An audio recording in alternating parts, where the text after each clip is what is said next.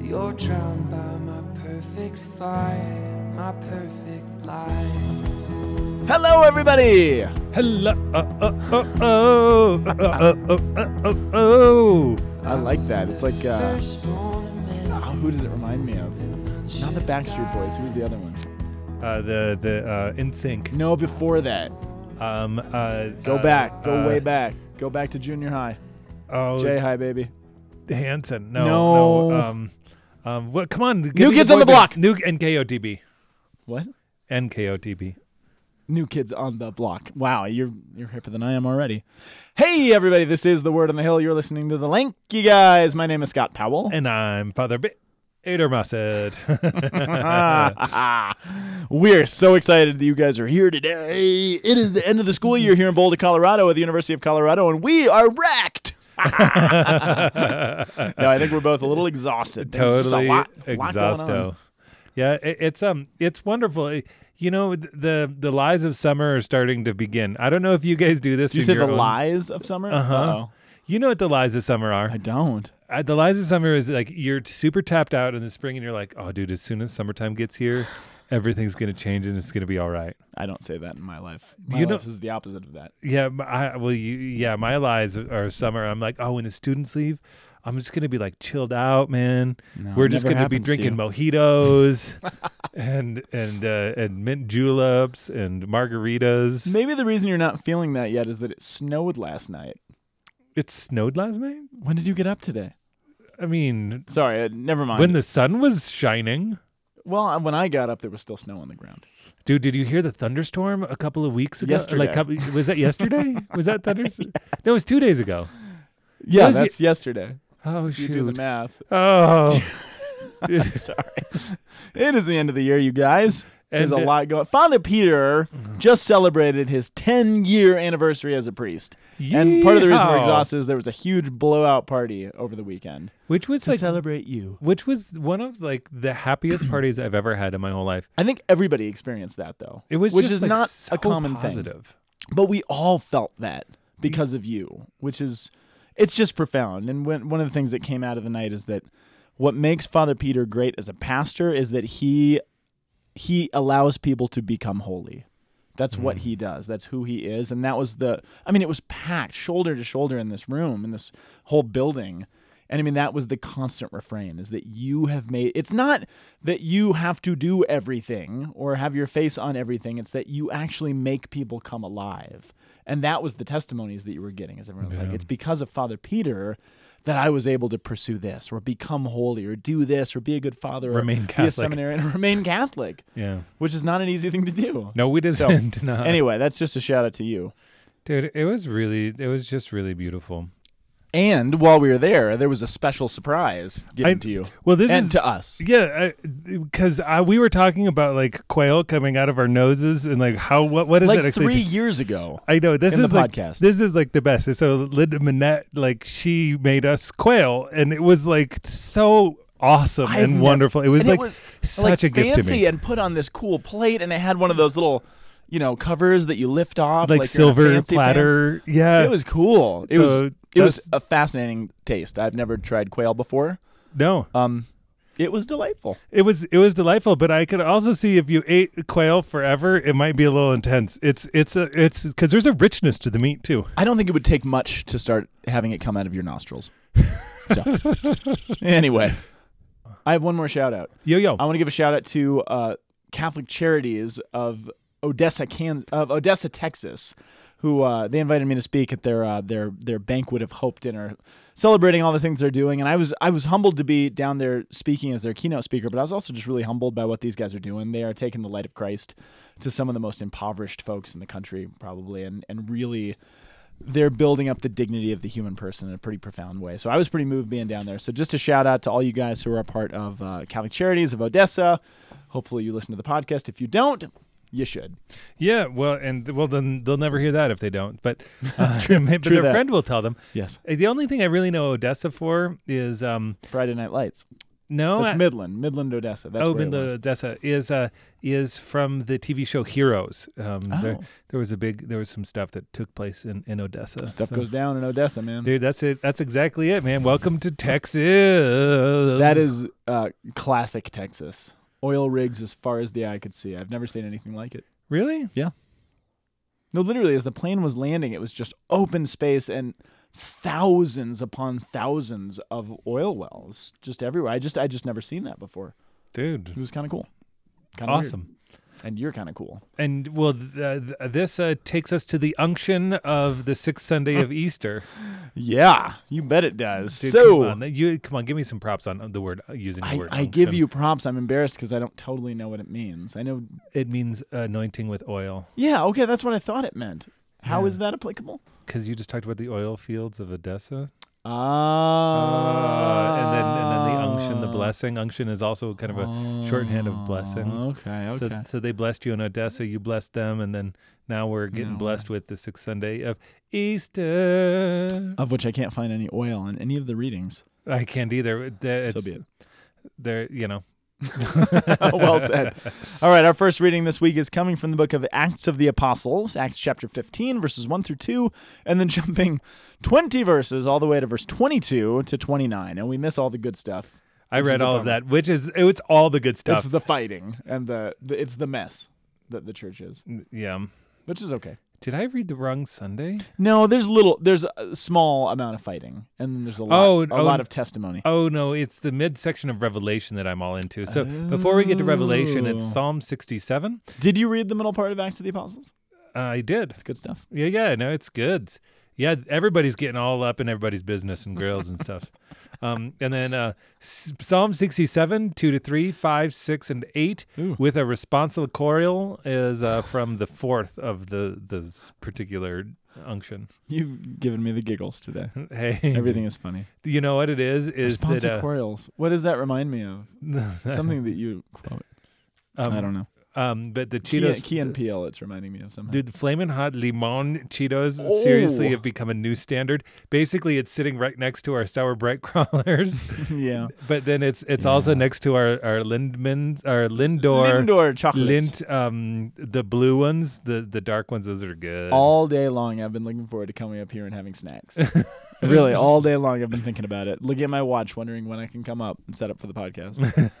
all right, our second reading is coming from Revelation chapter 21. Revelation. verses 10 through 14 and then jumping to 22 through 23 And they took my my happy stuff out of the middle on well that we'll one. talk about it we'll I bring know. it back in father peter it's Dude, all right and then contextualize um w- here dude there's something weird here though there's an alternate reading from the What? seventh sunday of easter as- really not yeah in, not in my little yeah thing, thingamadoodle um so i don't know what that i don't i just it's just the thing with a little over here um just changed it up a little bit so that being said where our gospel is from john 14 23 to 29 suckers you better believe it suckers all right well good night everybody thanks for listening dude And, do you uh, know how many times you've done that joke yes i do come on give me give me a number i don't know exactly every week not every week i've done it a few times come on i i I have a personality that likes consistency.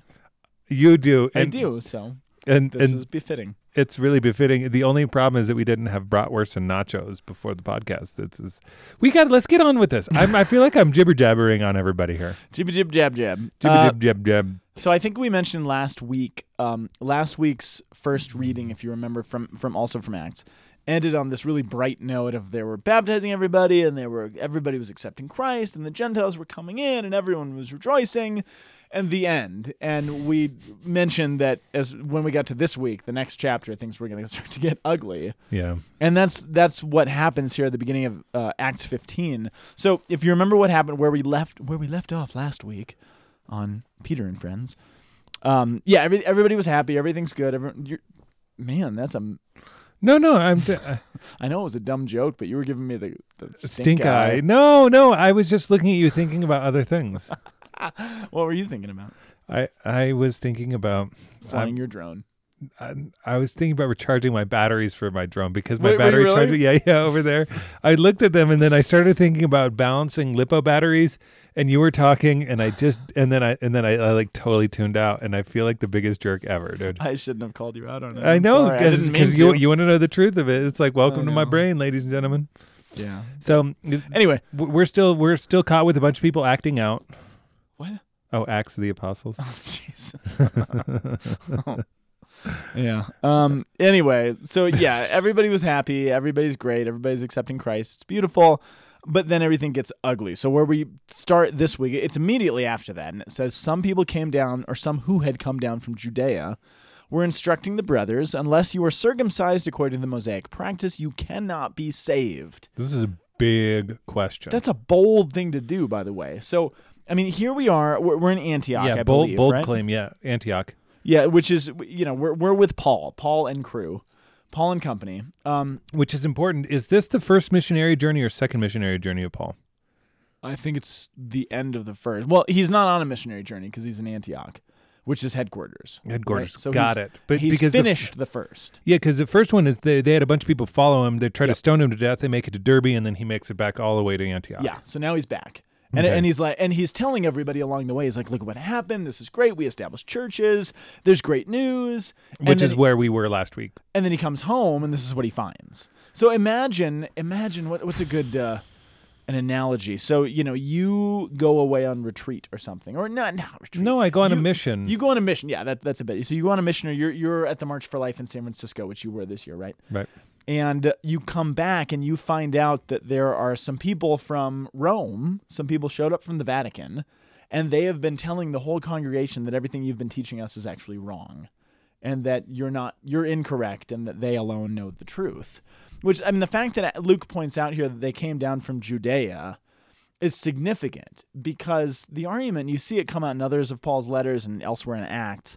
The argument they're making is like, look, who is this Paul guy? He's not, you know, he's he's this Roman citizen. He's all these different things. We're from Jerusalem. We're where the apostles are. You can trust us, right? Oof. That's so. There's weight. By, I mean, because you want to read this and be like, well, who are these guys? What what, Right. what clout do they have? Right. Well, they're trying to argue that we have a lot of clout. We're with the apostles. We are the real deal. Paul, you know, we don't even know who this guy is. He wasn't an apostle. He wasn't even with Jesus. Who is this guy? Who's this Jamoke? He's easy to undermine in that sense, which Yeah. is why Paul is always in his letters on the defensive. But again, their argument is that, okay, unless you're circumcised and you keep these Mosaic laws, and they have a good point because, Well, well, here, here. yeah, Um, circumcision is a shorthand way to say entering under the law. yeah. I mean, yeah, it's, yes. it's it's basically you're going to take to yourself the the whole of the practice of taking doing the law. So way to cut to the chase. you know, hey man, I uh, you know I, I wanted I wanted to kind of um, circumnavigate this uh, this problem and to kind of get a, a full kind of 360 perspective. Good. He's ticked off about this. Yeah, yeah. Yeah, Paul's ticked off about this, but a- and Paul oftentimes comes off as he's he's pretty big headed. He uh, I don't know. He's big on himself a lot. But here's what Paul does. Basically, the the, the community that's there, they come together and they say, okay, we need to solve this. Right. So let's send Paul, and I think it's Barnabas, right? Let's send him back to Jerusalem, basically to consult and submit to the authority of the church. Because Paul, and this is the mistake, and a lot of Christians think that Paul is just sort of doing his thing. He is establishing his church. There's a whole school of thought that say basically Paul invented and, and built Christianity.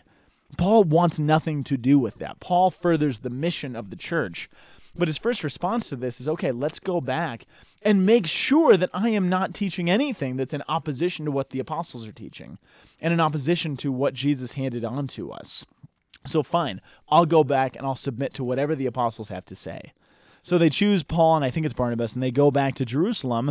And this is such a contentious issue that the church launches into what's called the Council of Jerusalem. So it's the first church council. which which I can get a real sense from the Gospel of John. I am the vine, you are the branches. He That's who today's rem- gospel, right? it is. I was thinking about that as I saw all the fallen branches from last week's storm all along I know. the roads on the hill. It's Me a little too. disconcerting. I know. Yeah, the missionaries of the Sisters of Life pointed out to me they're all dying and decaying. Like, oh man, Yeah. brutal. Welcome to the gospel. Yeah.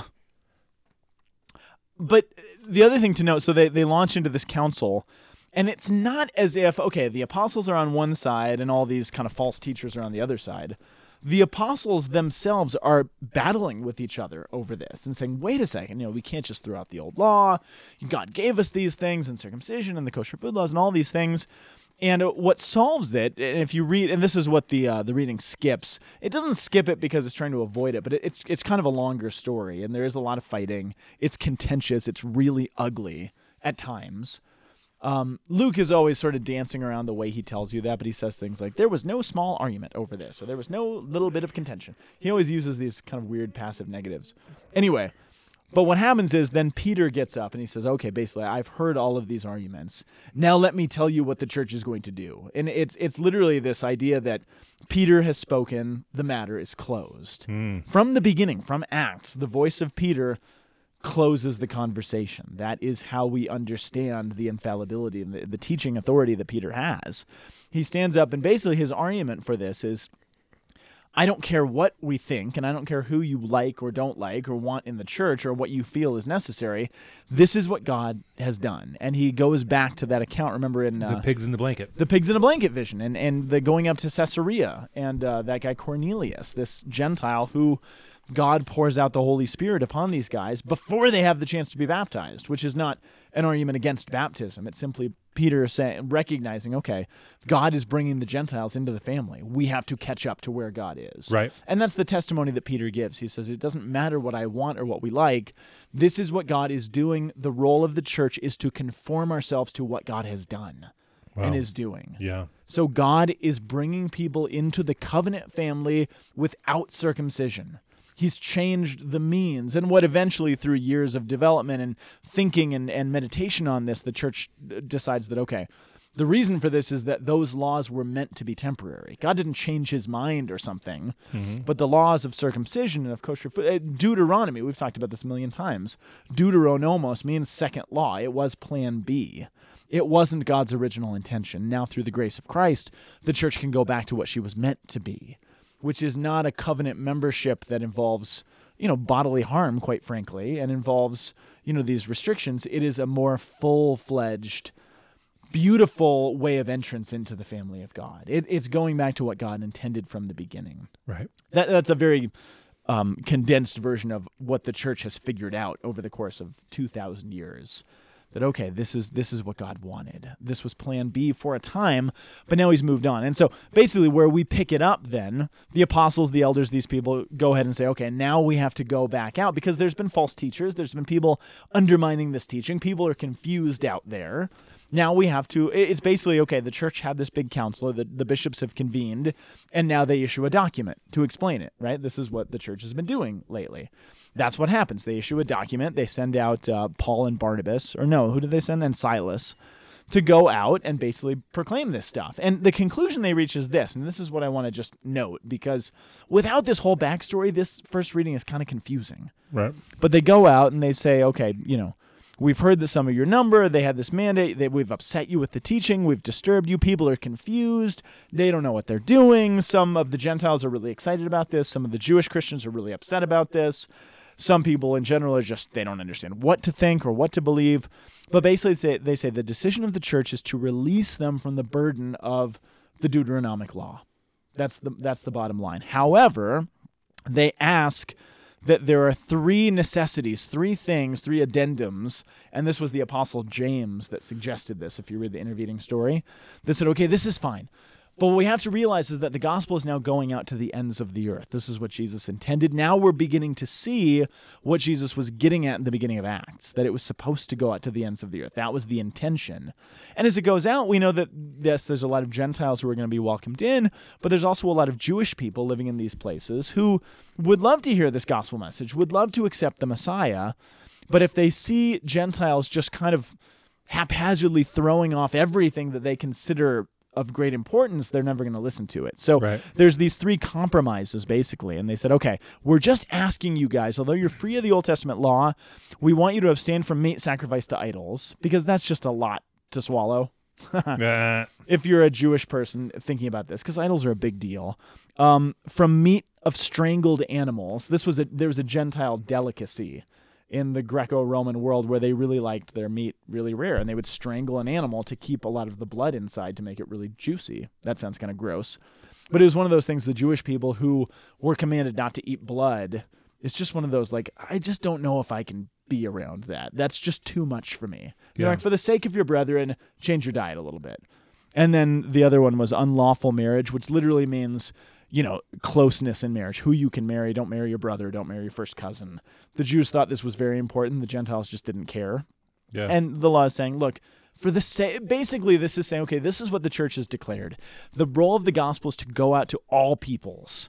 But if you're a part of those peoples who it's going out to, you need to approach this so that you're considerate of the people to whom the gospel is going out to Yep. consider them. Think of where they're coming from. Think of the things that will close them off to the gospel, that will shut their ears, and try to find merciful ways with which to approach it. Because this is what God wants. It's happening now. The church is moving full steam ahead.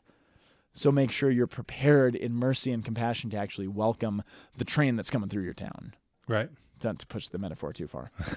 Does that make sense? Totally. Was that too long winded? There's a no, lot there. no, there's a lot there, and these are really important distinctions, which can, are really applicable to us. It's Oh, like man. you have to be really considerate to the people who you're bringing the gospel to. Yeah. and the, these ones, I mean, it's like we really want all tribes of Israel to come back in, and that's going to actually be uh, uh, one of the first objects of evangelization is is Israel. the The door of faith is open to the Gentiles, and they're they're taken to it because they're stoked Yeah. but there you have to be considerate which is awesome and leads us into the psalm which the response is oh god let all the nations praise you Yeah, which is I mean th- this is exactly what the first reading is is getting us to. which is the but but this is what's important it's internal and external it's odd intra odd extra it's Ooh, tell me more. it's uh, y- that all the nations praise you. It means that that like you actually have to. The new evangelization is about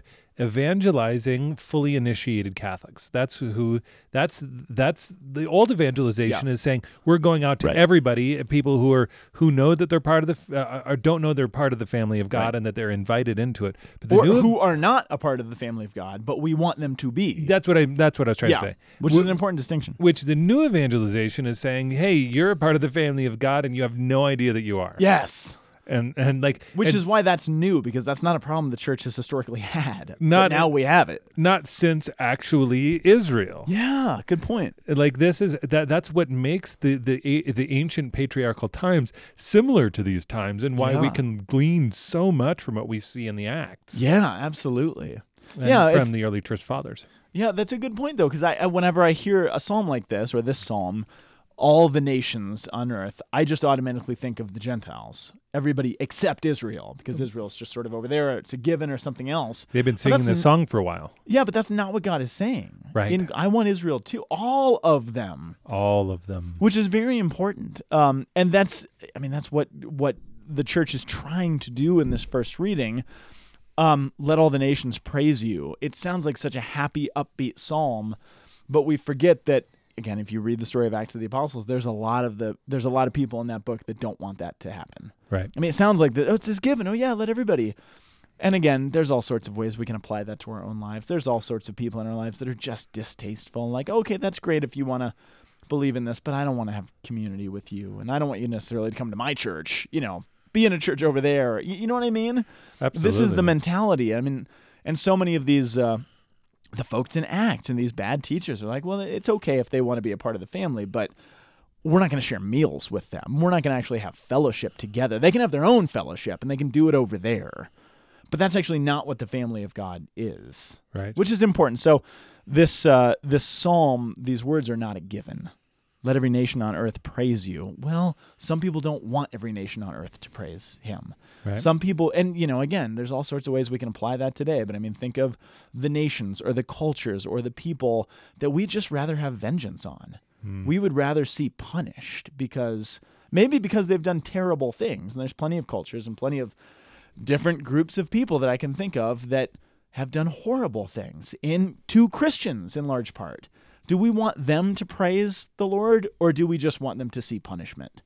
Do you know what I mean? And there, Yeah. God is just. There is justice, but it's a it's a challenging thing. I, I- I think people are are challenged by how radical Pope Francis's call to mercy is, and it's making a lot of us be like, I don't, I don't know if I want to extend mercy to those people, and I'm not sure if I'm comfortable about all these people that are excited about Pope Francis. He's my pope. He's our pope. Who are you guys to kind of you know, jump on the Mm. bandwagon if it is a bandwagon. You know what I mean? There's a, there's skepticism in that Yeah. but it's real. So the point is, uh, nothing has changed since the first century. We're the, we're the same people we always have been, Yeah. Just with iPads. just with iPads now and Apple watches like you have. It's true. Sorry, Which your Apple Watch came up earlier. it did. I won't talk about why. okay. Revelation. Revelation This is cool. dude okay so uh, so as i was studying revelation and the heavenly city of jerusalem coming down out of heaven you know i, I know you, you know uh, you and i both know that numbers are often qualitative and not necessarily quantitative Correct. but it's really fun to play with the co- Well, they're usually quantitative- both. they're both It's not an either or because he- remember Hebrew is not either or. That's true. Numbers were always both. well d- well if So, for example, in Revelation, you know, when it talked about the, the Paul, John was writing this to the seven churches, yes there really were seven churches. Right. That's not a, a metaphor for something. But seven is also meant to represent a totality, a perfection, right? So all of us. But it was both. There really are seven churches, but those seven churches represent the rest of us. yes But anyway, important distinction, I think. Well, so so if you uh, so there's a big section cut out of the middle of uh, Revelation today, and it talks about the nature, the materials by which it's built, the materials of the know. wall, the materials of of it's it's all gold, and it gives the measurements, I know. I wish we had that. and and the The measurements, measurements are really important. and the measurements are really important. And do you know that if you take them literally, that uh, that it's about uh, that the heavenly city of Jerusalem is about fourteen hundred to fifteen hundred miles high, and that it would actually consume most of the entirety of North America. That it would actually sit um, uh, on America, and it would extend 1,400 miles up into space, which would actually give us an exosphere. If it was 12, if it was, um, it would get into the exosphere, which is funny because if you had 12 foot high ceilings in the floors, there'd be about 600,000 floors within the heavenly Jerusalem. Sounds legit. I know. It's like, dude, it would be gigantic. It's like, it's bigger than anything that you could ever possibly imagine. Except for one thing. Well, no, it's bigger. It is bigger than anything. It is. But the dimensions, I think we talked about this before, the dimensions actually match up. So one number one, it actually says, I think it's in verse 15, it's four square. So it's a perfect cube, right? But it also the dimensions match up to what you read about in First Kings uh, chapter chapter 20 chapter 6 verse 20 which describes the dimensions of the holy of holies so i mean what this is saying is that this new city that's descending from heaven is a new holy of holies what's the holy of holies well it's simply the place where god dwells right which is interesting because all the altars in Orthodox or or um or uh, uh, um oh, Eastern churches, Yeah. their altars are always square. They're always didn't cubes. know that Yeah, they make their altars in cubes. we should do that Ha- Hagia, good Ha- idea. Hagia uh, Sophia. Sophia. The the building itself is built in a cube with uh, uh, then external um, bubbles. So it's it's like Wow. there there's a real like this is the thing is that we've been we've been forever trying to actually get the dimensionality of the heavenly Jerusalem both in our in our buildings I mean but the now the cathedrals in Europe were also trying to actually get the height of what the heavens measured were o- off of so 144 so they were actually trying to get 144 feet to try to make some semblance of what it would have been like interesting it, for the to be and to dwell in the heavenly Jerusalem. Like we're, fa- I'm fascinated by this. I think it's fascinating. Um, but to go back to the qualitative part of this, Right. Imagery. So it, it's both. That's important. Um, so the holy of holies, right? It's descending. It's a new. It's a new dwelling place of God. But but here's the thing. So I mean, for all intents and purposes, this is the very end of the Bible, right? Mm-hmm. And there's connections in the end, the very end of the Bible with the very beginning of the Bible, and there's some really Oh. profound connections that I think are Uh-huh. I think are significant. So, uh, for one thing, yeah, so there's the city descending. And, and the one thing that strikes me, so, and I think this is still in our reading, so we don't skip it. But a lot of the, and you should appreciate this, a lot of the stones that are included on this city are, are mentioned. They're labeled out, right? So, Yeah, which which actually matched to the effort of the high priest. Oh, yes, that's a part of it. So, the, there's jasper and crystal and, uh, Amethyst is in there. Maybe it's in the part that's skipped. There's there's lots of stones. that are mentioned. Sardonyx and Yeah. yeah. That is on the ephod. The ephod? Ephod. Eph, ephod, Ephod. Ephod ephod, effigy, of the high priest. But do you know where else they show up Breastplate, in scripture? breastplate. Do you know where else they show up? um, no, Exciting. In Genesis chapter 2. oh, When Bahamba? creation is being described, What are you talking about? we Willis? hear about these rivers that are flowing out of Eden. And in Genesis 2, in the rivers that flow out of Eden, it brings the soil with it that has gold and onyx and jasper and all of these stones. So think about what you're seeing here. You have the very beginning of the Bible and the very end of the Bible. The beginning of the Bible, what you have two people. At the end of the Bible, those two people have actually grown into a city. And for the, for the Jewish mindset and in the id- in the Jewish ethos, the perfection of human life is having community to share life with. As the more people to share fellowship with, the better. A city of people that has grown from a couple of people is what you want in the Jewish mindset. And not to mention, now you have these stones that were in the garden. You have humanity, the idea that humanity has been a good gardener, and these stones have been harvested and have now been placed on these beautiful buildings, which will actually help to give life to the community that God has grown through these things this is an image of what God wants for his people. Well, I mean, which goes right back to the whole idea that this is a reconstruction of the Holy of Holies because Yes. what what if what's taking place is that it's uh Eden is being reestablished, but so far superior Yeah. in dimensionality and inclusion than uh, you could have ever possibly imagined. Not even in dimensionality and inclusion, but something else as well. Because, I, I- I mean, this is where, uh, I don't know, this is where I think the modern environmental movement has it wrong. There, there's, there's, I'm very interested in ecological things and their connection to the Bible. Um, but there, there's two, uh, there's two polar opposite extremes that you tend to find. Sometimes you find it tends to be Christians who have this sort of biblical idea that, well, the created world is ours. We can have dominion. We can do whatever the heck we want to because God gave it to us. So who cares what, what happens, right? Th- There's that mindset. But then there's this other mindset, and we, we see this a lot in Boulder and in Colorado, where no, no, no, it's the opposite. And creation is always better when human beings have nothing to do with it. Wilderness is always better when we do not touch it, when it's untouched by human hands, right? Right. Neither of those things are actually true. Right. And the beauty of this new heavenly Jerusalem that's descending is that it is a mixture of garden of, of the natural world and the man-made world. It's a garden city, which is that's what actually trumps the Garden of Eden, which was this wonderful, beautiful place. Now it's not just the Garden of Eden. Now it's a garden that actually has community and fellowship and people and a city, but it's not a city that has overtaken the beauty of the garden.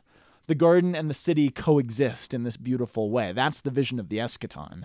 That's the vision of the new heavens and the new earth, which is really, really beautiful if you think of it. Because the Garden of Eden in Genesis 1, 2, and 3, it's actually not enough because there's not a family. I mean, there's a, there's a couple that are growing into a family, but for the Jewish mindset, it's the city. It's the people together, the community, the city of God, Zion, all peoples gathering together. That's what you're going for. So, this whole vision is the fulfillment of the hope that lies dormant in the Garden of Eden vision, which is why it's such a fitting reading to show up in today's gospel, because this is what the church is struggling to move toward in the reading from Acts of the Apostles. Yes. We need to get here. No, we shouldn't get there. No, we don't want to include those people. Yes, we have to because this is where God wants us to go.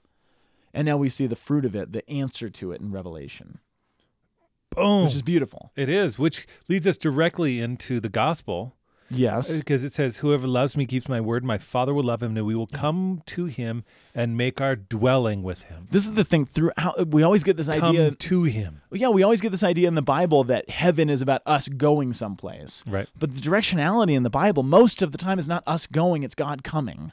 He always comes to us. Jerusalem comes down to us. He comes in tabernacles will, with us to dwell with us. He parousias, he comes it's always coming down, which is beautiful to me because it's the opposite of Christian escapism. Right. We're not looking to get out of here so that God can just, you know, we can just be with God and forget about this whole thing. We believe in a God that is transforming the world around us because that's so much more, that's so much bigger a vision than just a God who is just going to sweep us away and we can forget about it all. Right. Um, but th- this this passage is confusing. Uh, it, it starts in verse 22. What we don't get, so we're still in the Last Supper, right? And John gives us this this. It's kind of beautiful. He gives us this long discourse in the Last Supper scene where Jesus is saying all of these things, which makes sense. I mean, you imagine a long kind of leisurely Passover feast where they're stretching it out with these multiple cups of wine and they're having discussion. You can see how he could use this as a great time for teaching. Yeah. And um, but Judas, so he's talking about dwelling and being with his disciples, and Judas in the line before this, not and it makes clear it's not Judas who betrayed him, it's the Right. other one. Right. He says, Well, wait a second. Why are you talking about manifesting yourself to us and not to the rest of the people? Because I think, in a certain sense, he's still thinking, okay, he's going to make himself manifest as king, as the political leader, and we're going to be right there beside him. Right. And now he's like, well, wait a second. Are you not going to do that anymore? Are you not going to become this big visible Messiah? That's what we're banking on here, Jesus. What do you mean about this being with us and not with everybody else? I mean, you're the king, right? And Jesus goes on to to describe this. It's pretty profound. It's it's a little bit abstract to me about how this dwelling actually works, but it's actually going to be this internal reality. I was talking to a student yesterday and it was this it was it became this very innocent the conclusion that the student reached when we were talking is ju- was just this very innocent frustration of well why doesn't god just make this stuff clear to everybody why doesn't he just show like why is why does the world not get if this is all true just show people Right. and, you know, the conclusion that we came to is that for whatever reason, God chose to make himself manifest to a very small number of people so that they could invest their lives in another small number of people and that they could do the same thing because that's actually a better way to do it. And God just appearing in a lightning bolt and say, Everybody believe in me, I'm going to abide in you. That actually doesn't work. It's the fact that God dwells individually, personally in you and I and we're called to actually go and do something about that and share that indwelling through our lives with the people around us. Again, this is what the critics in Acts of the Apostles can't wrap their heads around. We're not willing to do that, at least not for those people. Well, it, well, I mean, it fulfills the Lord's command. I mean, like this is the thing: is that you get what you measure. Um, and you, you get you- so if if uh, if I say, Scott, you have to make sure that you meet with twenty people, and you ne- I need you to m- have a lecture every month, and if you don't do that, then you're fired. Shoot. I know, but I get. Yeah, I can I'm do gonna. that. I'm gonna get that. You know, like I'm gonna Yeah, get that because right. that's what I'm measuring. Yeah. What is the the two great commandments? Love God above all else, and your neighbor as yourself. Yeah. So he's actually built that into the real rhythm and the expansion of the gospel. Love God above Yeah. all things else and your neighbor as yourself. Like Yeah. he's saying, this is actually what I want you to do is I want you to love each other and I want you to love me. And so I'm going to build the whole nature of how to come to love me within communion with your neighbor. And, and and I'm going to give you all the parameters of forgiveness. I'm going to do all these things because this is actually what I want because when we live in a city together, when we dwell together, we're going to have a harmony and a focus and an experience of personhood. It's- Personhood is is going to be so acute and wonderful and unique and various and harmonious within heaven, but I need you to begin this now. And it's important that the city is the end of this, not the beginning of it, and not the means through it. It's the conclusion.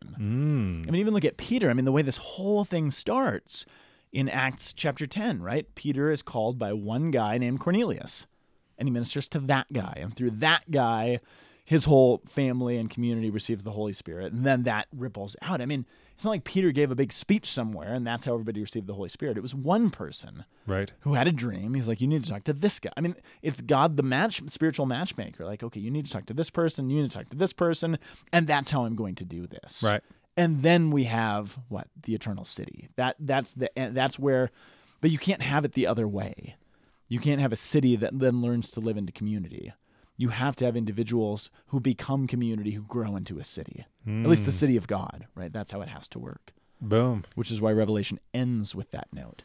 Because that, then, we can close the Bible and be like, oh, that's what we're longing for. That's what God will do in the end. I can move toward that. And I can hold that out as my hope because then I know where I'm I know what I'm striving for, Right. which is a beautiful way to live the faith. So friends, that's what we got. Boom. We will be back next week with a brand new episode. That is, unless I decide that Sco- Scott needs to have one of his legs amputated. I can still do the podcast. I guess that's That true. was a weird thing to say, by the way. Uh, yeah, that was just. Anyway. Anyway, we'll see you next week, hopefully. goodbye. The Word on the Hill is a production of the Aquinas Institute for Catholic Thought here in beautiful Boulder, Colorado. You can find us online at www.lankyguys.org. See you next week.